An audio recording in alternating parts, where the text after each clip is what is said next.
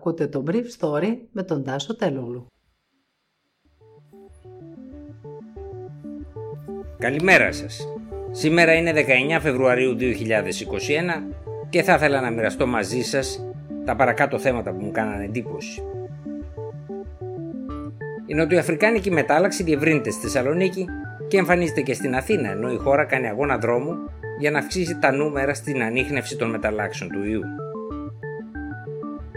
Το εμβόλιο της Pfizer-BioNTech είναι το αγαπημένο εμβόλιο των Γερμανών, αλλά η Αμερικανογερμανική κοινοπραξία ζήτησε μια περιουσία από την Ευρωπαϊκή Ένωση για τα εμβόλια της.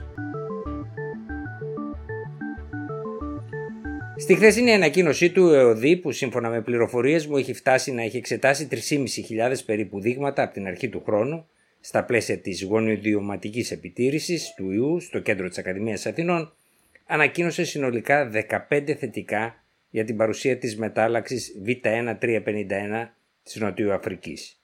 Αυτά είναι όλα εγχώρια και προέρχονται 11 από την Περιφερειακή Ενότητα Θεσσαλονίκης, 2 από την Περιφερειακή Ενότητα Ιωαννίνων και 2 από την Περιφερειακή Ενότητα του Βόρειου τομέα της Αθήνας. Σύμφωνα με πληροφορίες μου, η νοτιοαφρικάνικη μετάλλαξη, παρά τους μικρούς της αριθμούς, φαίνεται να απασχολεί την ηγεσία του Υπουργείου Υγείας και του ΕΟΔΗ περισσότερο παρά η Βρετανική, εξαιτίας της χαμηλότερης αποτελεσματικότητας των εμβολίων εκεί που υπάρχει. Έχει εντοπιστεί μια αιστεία στη Θεσσαλονίκη στην περιοχή του Ευόσμου, ενώ η πόλη γράφει 11 συνολικά κρούσματα. Στο New England Journal of Medicine δημοσιεύτηκε πρόσφατα ότι οι δοκιμές που έγιναν στο εμβόλιο των Pfizer-BioNTech εξουδετέρωναν κατά τα 2 τρίτα λιγότερο τις μεταλλάξεις που είχαν τη μορφή της Β1351, δηλαδή του χαρακτηριστικού στελέχους της Νότιας Αφρικής. Σε παρόμοια αποτελέσματα καταλήγει άλλη έρευνα στο ίδιο περιοδικό για το εμβόλιο της Μοντέρνα. Σε ό,τι αφορά την Νότιο Αφρική, αυτή έχει χαρίσει ήδη τα εμβόλια της Άστρα Ζένεκα στην Αφρικανική Ένωση, καθώς θεωρεί ότι δεν είναι αποτελεσματικά για τη συγκεκριμένη μετάλλαξη που κυριαρχεί στο κράτος της Αφρικανικής Υπήρου. Αλλά οι Γερμανοί επιστήμονες επισημαίνουν ότι τα εμβόλια mRNA, ενώ μπορεί να υστερούν σημαντικά στην πρώιμη φάση της ασθένειας, ως προς την νοτιοαφρικανική μετάλλαξη κινητοποιούν τα ταφ κύτταρα που μεσοπρόθεσμα, δηλαδή τη δεύτερη εβδομάδα από τη μόλυνση, οπότε ασθενεί κάποιος βαριά ή βαρύτερα, φαίνεται ότι εξακολουθούν να κάνουν τη δουλειά τους εξίσου αποτελεσματικά με τη δουλειά που κάνουν για τις άλλες μεταλλάξεις του ιού.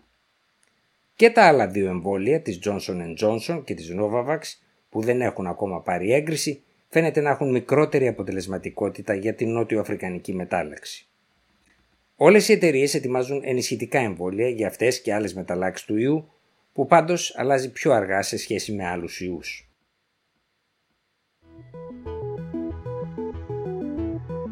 Σύμφωνα με το Spiegel, το 80% των Γερμανών θα προτιμούσαν να εμβολιαστούν με το εμβόλιο των Pfizer-BioNTech, ένα εμβόλιο που στη Γερμανία αποκαλείται εμβόλιο της BioNTech επειδή η εταιρεία εδρεύει στο Mainz του Παλατινάτου. 3% προτιμούν το εμβόλιο της AstraZeneca και 5% εκείνο της Moderna που κυκλοφορεί ελάχιστα στην Ευρώπη, καθώς προορίζεται κυρίως για την Αμερικάνικη αγορά. Σύμφωνα με την ίδια δημοσκόπηση, το 70% των Γερμανών θεωρούν τη μάρκα του εμβολίου σημαντικό κριτήριο της επιλογής τους και μόνο 25% δεν θεωρεί τη μάρκα σημαντικό κριτήριο. Το εμβόλιο της AstraZeneca ξεμένει πάντως στα γερμανικά ψυγεία, καθώς σύμφωνα με το Ινστιτούτο Robert Koch είχαν χρησιμοποιηθεί μόλις 65 από τις 736.000 αμπούλες εμβολίων την Τρίτη. Στο Βερολίνο λιγότερα από 1.000 άτομα του ιατρονοσηλευτικού προσωπικού εμφανίστηκαν στα 30.000 ραντεβού με άστρα. Για αυτήν όμως την αντίδραση την ευθύνη έχει και το πολιτικό προσωπικό της Γερμανίας και προσωπικά ο Υπουργός Υγείας Jens Spahn που είχε παρουσιάσει το εμβόλιο ως σκεύασμα β' κατηγορίας πριν από την έγκρισή του από τον Ευρωπαϊκό Οργανισμό Φαρμάκων.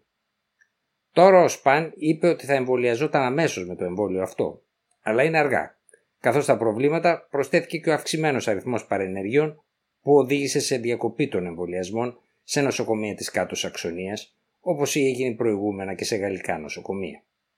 Μάλιστα, ο πρόεδρος των Γερμανών γιατρών Μοντγκόμερι είπε σε δηλώσεις του ότι οι πολίτες θα έπρεπε να μπορούν να διαλέξουν ποιο εμβόλιο θα κάνουν.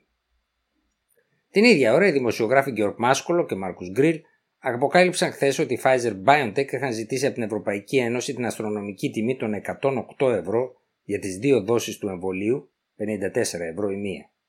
Εάν η Ευρωπαϊκή Ένωση είχε δεχθεί τη συμφωνία αυτή τον Ιούνιο που έγινε η πρόταση, θα έπρεπε να καταβάλει συνολικά 27 δισεκατομμύρια ευρώ για ένα εμβόλιο την παραγωγή του οποίου είχε επιδοτήσει, πληρώνοντας 20 φορές παραπάνω από ό,τι για το εμβόλιο της Άστρα Η Ένωση αρνήθηκε να πληρώσει το ποσό αυτό και παζάρεψε.